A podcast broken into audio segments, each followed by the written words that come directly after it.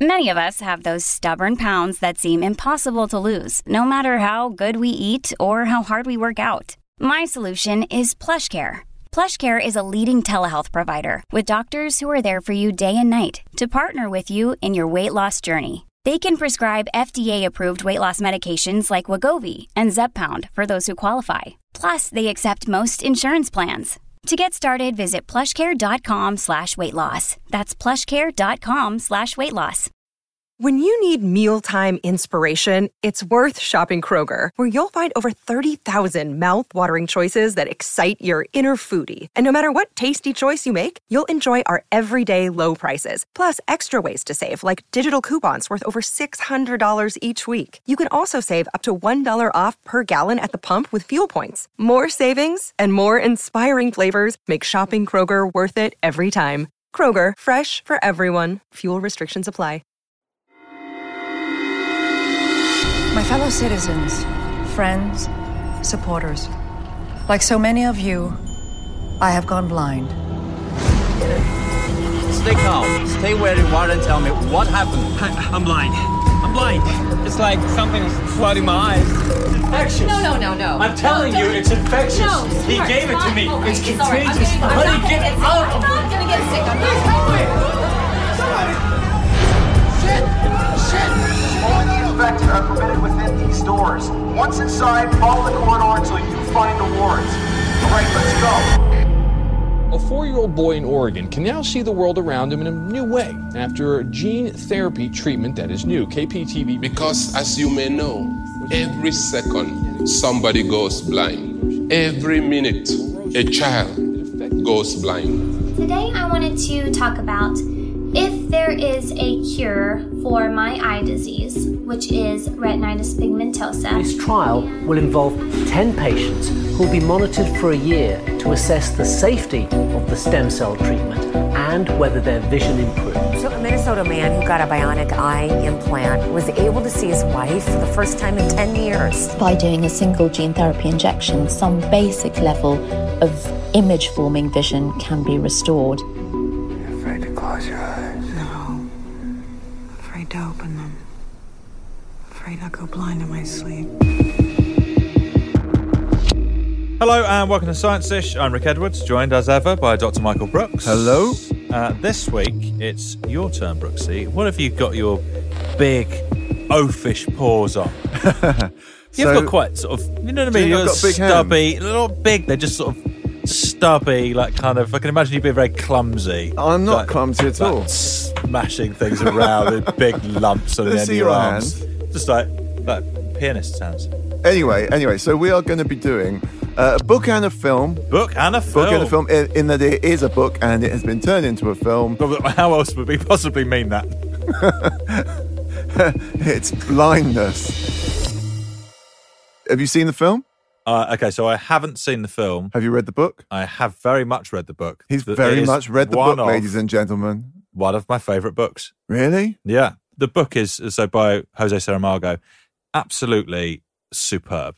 Do you know, he didn't want it to be made into a film? Yeah, I can kind of see why. I tried to buy the rights. You did not? I did, I did, I did. Oh, what? Genuinely, yeah. Right. Yeah. Did you uh, go and talk to him about it? No, we, we just said no. No, we, we tried to buy the rights and we were told that they, they'd literally been snapped up two months before, which is quite annoying because the book had been out for a while. For those of you who haven't read the book or seen the film, get on it, please. Get on it, obviously. I mean, the, the basic premise is that there's an outbreak of blindness. So people just suddenly start seeing bright white and nothing mm-hmm. else. Mm-hmm. Uh, and the thing that annoys me is it's never explained why. Doesn't you, matter why. It does. It matters. It, it doesn't. It's an allegory. But the thing is, you know, I mean, so you've got this, and basically it's a story about an ophthalmologist, isn't it? It's, yeah. It's, Mark Ruffalo is an optician, and uh, the person who goes blind sort of comes to him, and he's looking into their eye and can't see anything wrong with it at all. There's no reason for this whiteness. So presumably there's something on the retina that's kind of overloaded or whatever with signal, you know, by some virus or something. You could you could just throw me a little bone and give me some kind of scientific explanation for why this might have happened. I just don't think there's, I really don't think there's any need. What's our big question going to be? So we're going to be asking, will we ever be able to cure all forms of blindness? Oh. Which is a big question. That is a big question. Yeah. I like it. Yeah. Given that I've just said it's irrelevant to the plot of the film. yeah, but, I mean, but it's still a good question. Maybe that was what I was looking for, yeah. was some kind of tenuous link between that and the film that we're doing. Um, have we, as always, tracked down an absolute legend to help us answer? Yes, we have. So we've been talking to Samantha De Silva, who's a clinical research associate at the Nuffield Lab, uh, the Nuffield Laboratory of Ophthalmology, I should say, at the University of Oxford. So she's part of a team that's been looking into some cutting-edge gene therapy techniques, which we'll get onto. Uh-huh. I hope so. So to start with, we asked her to introduce the basics of how the human eye works, and basically how I get to look at you and process that image in my head, even though I never actually want to. I'm upside down, aren't I? Yeah, you're upside down in my head. Isn't that weird? So the best way to think about the human eye really is a bit like a camera, or now an old-fashioned camera with a lens and a film. So the front of the eye, the cornea, lets the light through and partially focuses it. The light then passes through the pupil, that's the gap between the iris, the coloured part of the eye, is further focused by the lens, which sits behind it and hits the retina. I'm going to put this up and block your eye. Okay. Now you should still be able to see through these little holes. Any light. And the retina is really the complex machinery which processes the light signal. So it's made up of a huge number of cells, but primarily the rods and cones are the two types of cells which detect light and turn those light signals into electrical signals that are then further processed within the retina. So these signals are turned from light energy into electrical energy, pass into um, the ganglion cells, and then into the optic nerve, which then goes up to the brain. Nothing. Nothing in your lenses, nothing in the retina. Somebody just turned out the lights. No, no, it's more like uh, all the lights were turned on. Your eyes are perfect. You see, I told you. Except I cannot see anything. Once the signals from the optic nerve reach the brain, they then pass through various different centres within the brain to reach what we call the visual cortex, which is the key processing part, and that lies at the back of the brain in the occipital lobe. So if you touch the back of your head, that's really overlying that part of the brain. And within the visual cortex, you have what we call a retinotopic map, so a map of the image that we see, essentially. But the cells within the brain are very complex again and can pick out certain elements, so can pick out motion, can pick out spatial location, can determine orientation. And so it's really all the processing that happens within the brain that allows us to see. And we know that from particular patients who've had strokes and so on, where their eyes are working perfectly fine, but they still can't see because their brains can't do the appropriate processing. Say something if you need it, and uh, we'll have you home in no time, okay? Any questions? Um, why aren't we moving? Uh, oh, um, it's a red light. So, I've got eyes, famously. um, Two of them. Yeah, I mean, not uh, not great. Quite small eyes. Well, I just, just got quite small eyes. I've got quite big features, but quite small I've eyes. I've never thought that, to be honest. Gaze into my eyes. Yeah, I am Gaze doing that right now. Gaze into my tiny eyes. I'm You've got really small eyes as well. Yeah, just got a um, big head. That's, I mean, it's not small eyes; it's a big head. I think eyes standard, are probably like standard, standard eyes, and then yeah. big old. Well, you've got a big old head as well. Yeah, yeah. I mean, that's our problem, isn't it? That is. Too much around them. The surrounding area is dwarfing the eyes. um, when uh, when did eyes evolve? Actually, mm. I mean, I don't know why I'm asking you. I know loads about this. Oh, here we go. But I'm gonna, so go. I'm going to let you talk oh, and then I'm no. going to interrupt loads. Here we go. Yeah. Well, as you know, Rick. Yes. Uh, we, I mean, it depends what you mean by eyes. So you can go all the way from just like a photoreceptor cell that... Yeah, t- take that, me from... Yeah. So, so what we know cells. is that we had this thing five hundred forty-three uh, million years ago. We had the Cambrian explosion. Quite exact. Yeah. Yeah. Yeah. I think. I, I, yeah. Well, that's what I read anyway. That it was that it was sort of that exact. Now yeah. that's how they're thinking. Cambrian explosion, which yeah. is basically this massive sort of liftoff of evolution where everything seems to happen mm-hmm. hugely fast. So that's where we've got the sort of fossil records, and we've got things from there that seem to have complex eyes. So so at that point, we know there's something sort of interesting going on with sight. But before that, of course, where we don't have, you know, fossil records, things would have had photoreceptor cells or whatever. So they would have been processing light to a certain degree. But at that yeah, point, you know, but- we've definitely got sort of, you know, complex eyes going on. And, uh, and of course, you know, the, the they're sort of horses for courses, aren't they? So, you know, you only need what you need. And evolution gives you something. If it's useful, it'll stick around. And as it sticks around, it evolves into something else. So you start with a kind of, you know, basic sort of photoreceptor. And yeah, then you so get to the point where you, you've got little, lenses. Creepy little worms. Yeah. Like six hundred million years ago or whatever, five hundred fifty million years ago.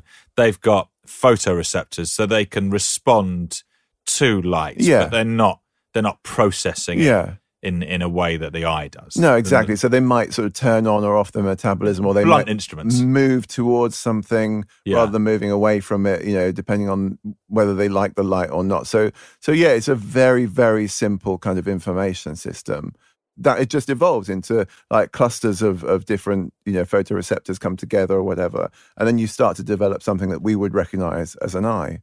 And, and and you know, we're sort of stuck with our idea of, of the eye being like what we've got or what we're familiar with. But, you know, you've got all kinds of different eyes. Yeah, um, although convergent evolution means there's an awful lot of eyes that have evolved independently and are very, very similar to ours. Yeah, and we've actually even seen it. So you can do computer simulations of these sort of evolutionary steps. There's a guy called Dan Eric Nilsson at Lund University, mm-hmm. and he's got this sort of simulation where you start with just a, a flat patch of light-sensitive cells. Yeah. And then you allow some sort of slight mutation or whatever. And then what happens is, next generation, that patch has got a bit thicker, and then it gets thicker, and then it starts to curve up at the edges, effectively, Ooh. turning into a dish. And, and then basically you just like improve it very, very slightly and uh, allowing one sort of new generation per year. And he says he can go from uh, a simple sheet of, of light-sensitive cells to a fully functioning camera-like eye in so three, three hundred sixty-four thousand years. So really? No, no time That's at all. Quick. Yeah. You see this time and again in simulations of, of biology that actually the complexity arises from simple things really remarkably easily. Is it right that our eyes have a sort of evolutionary flaw because the, the light-sensitive cells in them um, is behind a load of nerve fibres which block the light?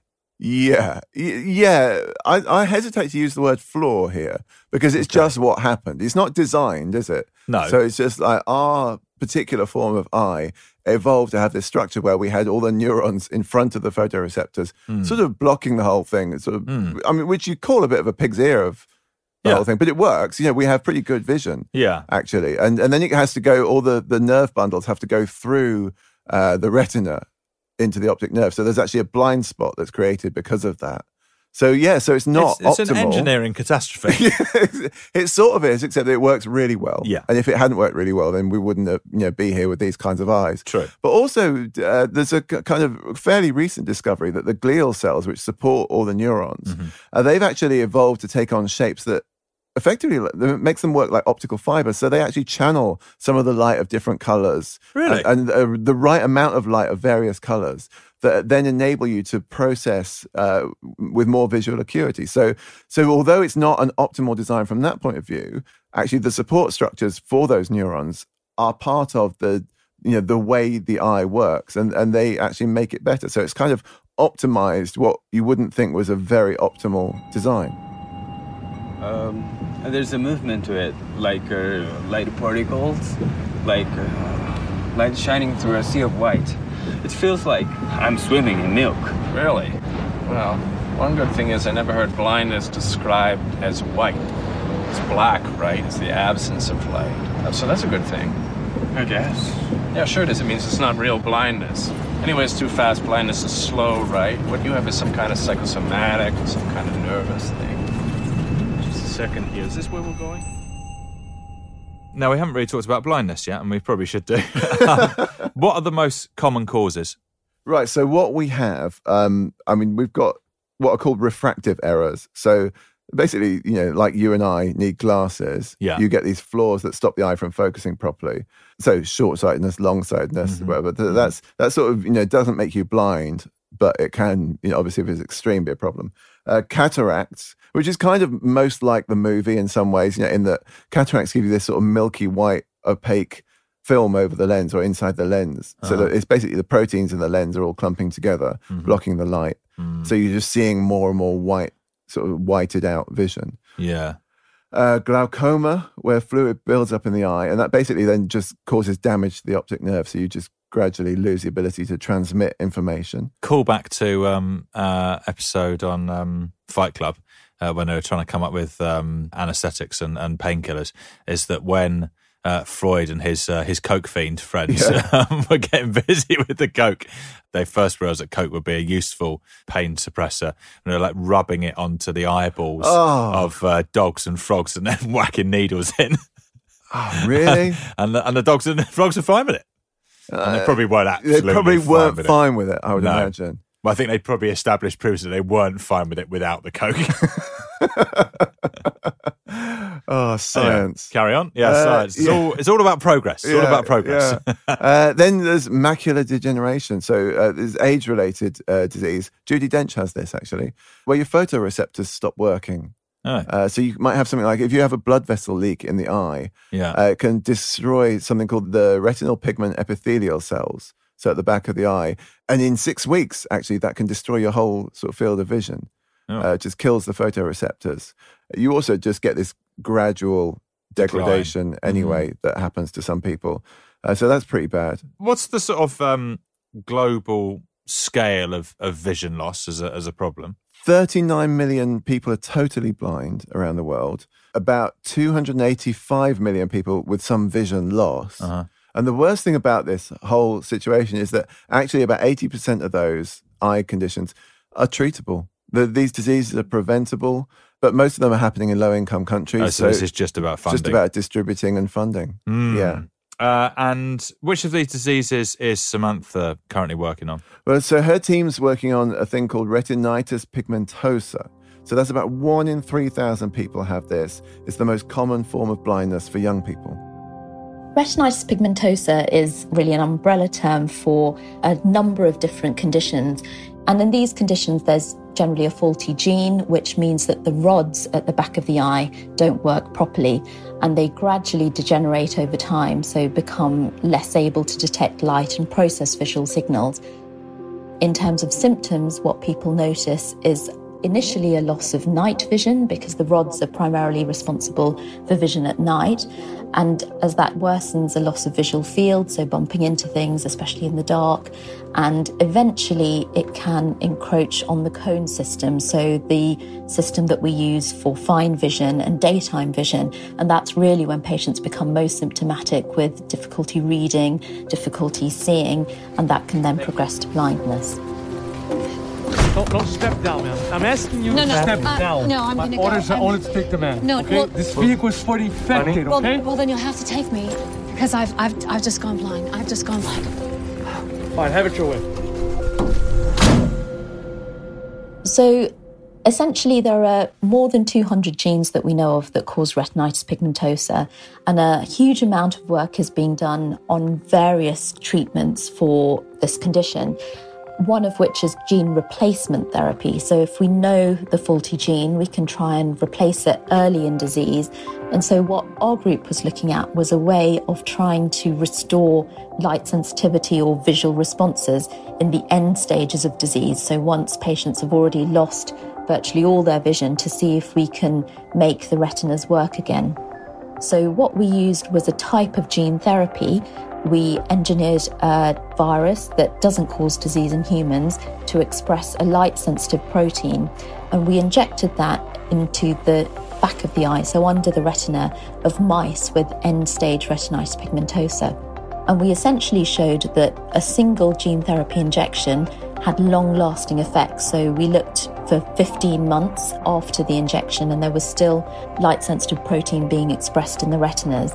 And as a result of this, the remaining retinal cells, so once the rods and cones had died, those cells became light sensitive and were able to deliver functional light sensing responses, so action potentials within the retina. But also we looked at functional vision to see whether function could be restored in these mice.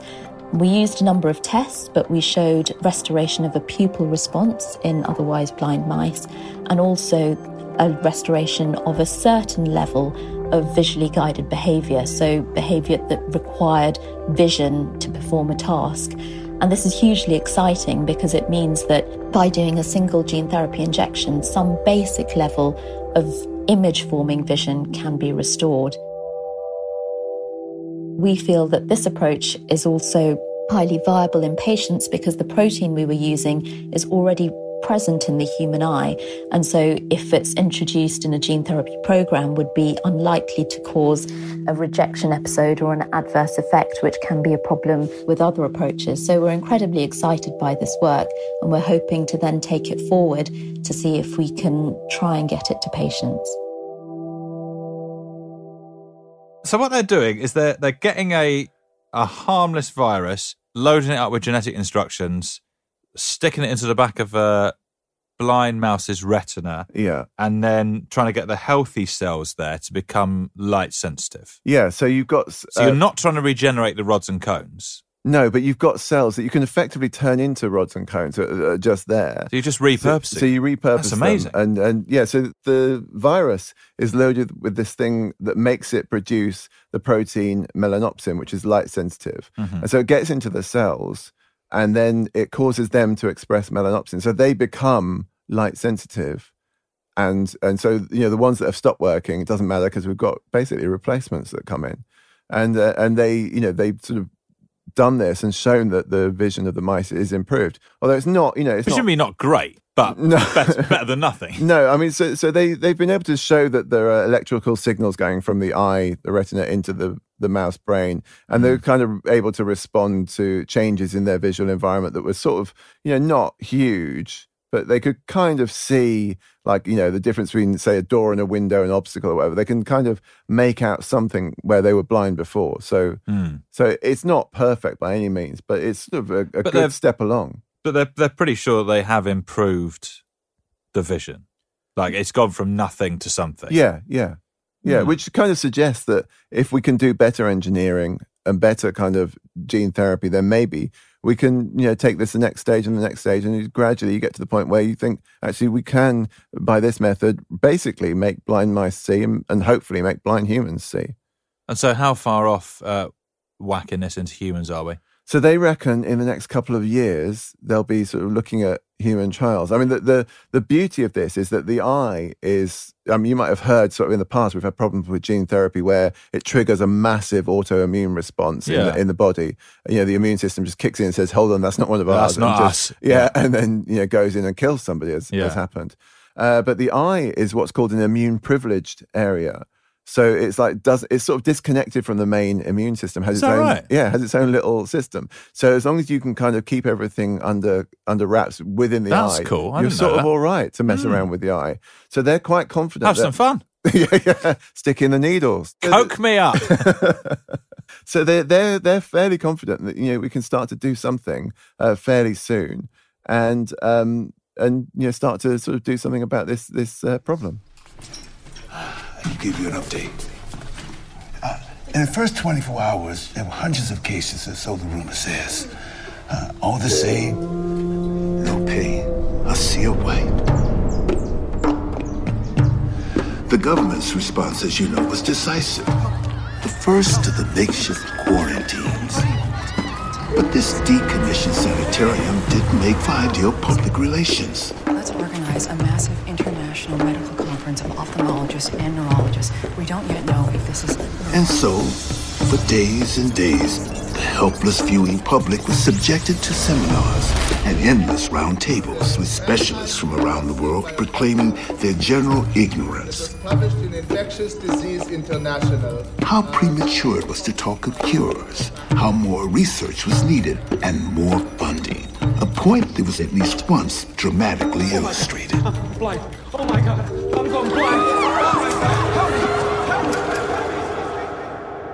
me. Help me. But what about, so the the issue that I can um, envisage at the moment is that the rods and cones are, they've degenerated to the point where you're not going to be able to bring them, you're not going to be able to restore them. Therefore, you're just using these repurposed retinal cells that aren't going to be as good as rods and cones were. Therefore, you're never going to be able to get to a point where you're restoring vision fully. Yeah, that's However, quite, quite possible. What about just... Uh, putting some stem cells in. Yeah, always the answer, isn't it? Stem it's cells. It kind of is, because stem cells do, they do the lot. Yeah. You just uh, go go in there, guys, and uh, just uh, make yourselves at home. Yeah, so, I mean, and, and this has been done. We've started to, to mess about with this and, and be able to do things like put in embryonic stem cells, and they are designed to differentiate into retinal pigment epithelial cells.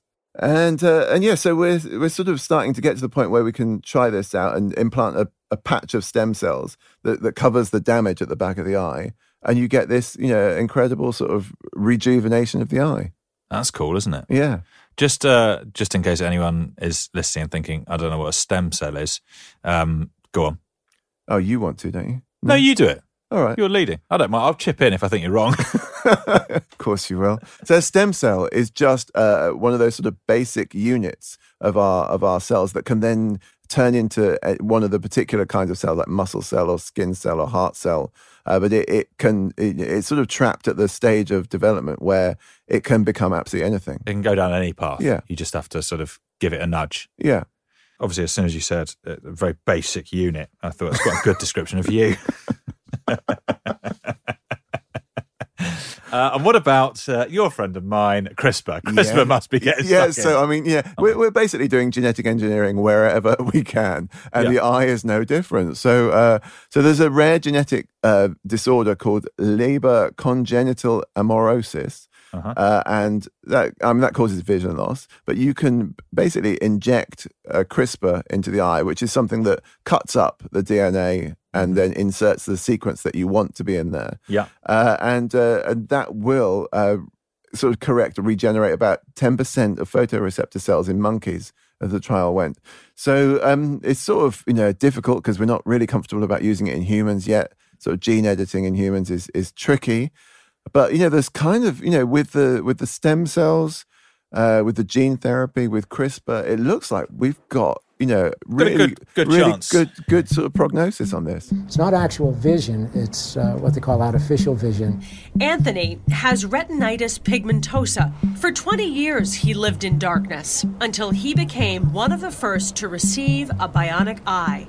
A tiny camera in the glasses sends images to a wearable computer. The images are processed and sent wirelessly to an implant on the eye. But, but, but, this is all biological. I'm quite interested in sort of Geordie LaForging the shit out of this. Of course you are. and uh, getting some some sweet technology on my face that's going to see for me. Yeah.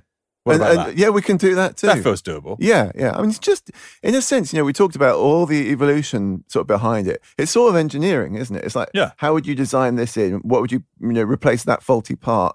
You know, and, and we can do that. So we can literally put electronics on the retina that will then sort of gather the light and send an electrical signal through to the brain. And and we're starting to do that. You know, we've got to, these retinal implants. This is for people with retinitis pigmentosa, and mm. it works. You know, we, we've sort of had some success restoring function. Sort of, sort of in, sticking a chip in the eye. Yeah, yeah. Mm. Which is, you know, no different to sticking a chip in your brain, which we're doing, you know, all the time these days. It feels like an exaggeration. Well, not really. I mean, I can't move for people. But you know, that's how. Brain. I mean, you know, we can stop Parkinson's tremors by putting chips in people's brains, and uh, and you just switch it on, and, and the tremors stop. And that's becoming, well, that's good, like, yeah. you know, it's becoming kind of, you know, the way to do it, really. But no. No actual, like, Geordie LaForge specs, though. That's not necessary, You can get is those. It? You can get those, but they're, you know, they're unnecessary. They're unnecessary. And yeah. they look a bit, well, I mean, they just look a bit Star Trek, don't they? It's a very specific Yeah, line. It's not really what we're looking for, is it? I mean, we want it all implanted inside our bodies, don't we? Yeah, so If, if looks... I had a choice between having a pair of glasses that I had to put on or, you know, somebody implanted a chip that just sorted out all my vision problems, mm. I'm going for the chip. Would you have laser eye surgery? I've thought about it. Yeah, and I'm not so bothered that I'm willing to do it. But no, also you, you know, and I don't often compliment you. You look quite good in your glasses. I quite suit you. It's very kind. I'm just saying. And very rare. Um, yeah, savor it. In terms of trying to cure blindness, I think the problem arises in that blindness sounds like one entity, but actually it's a whole range of conditions leading to an end stage of visual loss. So any part of the eye really can go wrong. leading to visual loss. So whether it's the cornea, the retina, the optic nerve. And so you need different approaches for each of those conditions to try and regain vision or optimize vision when you get to the end stage of blindness. So I think ultimately there's a huge amount of research going on, but there's not going to be a one-size-fits-all cure that we'd be able to give to patients. It's very much going to be trying to reverse that particular disease in that particular patient, or to try and minimize its effects, rather than having a, a magic cure for, for blindness. Once I lost my sight, I, I was resigned to be blind for the rest of my life. I'm I'm not resigned to that anymore. You know, I, I believe if I can, if I can live long enough, uh, I'll uh, I'll be able I'll be able to see, you know, uh, you know, a lot of beautiful things. A lot of different types of technology are being investigated at the moment in terms of curing blindness, and it really is a combination of all of them that will sort of go forward into making the biggest impact on patients. So every patient's different, every disease is different. And so for some patients, gene therapy may be a better option, whereas for other patients, it may be stem cells or electronic implants, depending on their particular disease and their tolerability to the different types of technology. I could see the full moon for the first time in years, and the fireworks. I don't remember the last time I saw those. Okay, it's a person. Oh, it's a garbage can. Oh, that's a tree. Did you see? Oh, my goodness. Wow, did you see, Larry? Yes. Oh, yeah. My goodness. Can I give him a kiss? Yeah. Oh. On a typical day in a high-volume cataract program, we'll often restore sight to two hundred people. And it's just so exciting just seeing the changes, and they recognize their children, their grandchildren. People often erupt into a spontaneous ululation.